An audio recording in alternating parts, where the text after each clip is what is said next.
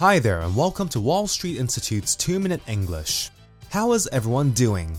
I often think back about the different times I graduated in my life and how significant they were. I graduated from high school in December 1995 and eventually graduated from university in December 1998.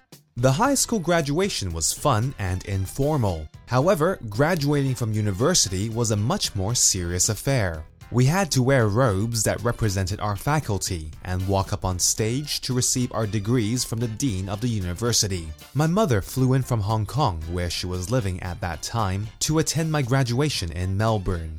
Although I was happy my university days were over, it also meant going into the real world now and looking for a job.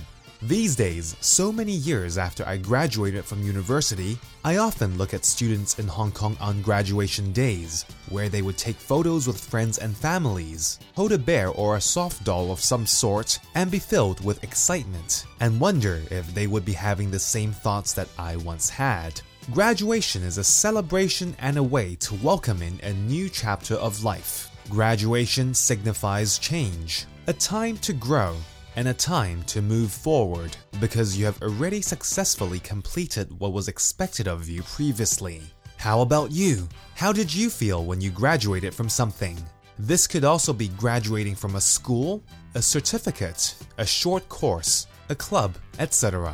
Or perhaps you are about to graduate in the near future. What hopes, dreams, and thoughts do you have?Speaking of graduation, WSI is going to hold a graduation ceremony to celebrate the success of students' hard work and achievements, and to congratulate everyone for their dedication and commitment to studying English. This will be on Saturday, November the 26th, 2011 at 3 different times, 1 p.m. at Jordan Center, 2:30 p.m. at Causeway Bay and Chunwan Center.And 4 p.m. at Kwun Tong and Sha Tin Center. Come along to attend this wonderful graduation ceremony. Anyway, that's all for this week's 2-Minute English. Bye-bye!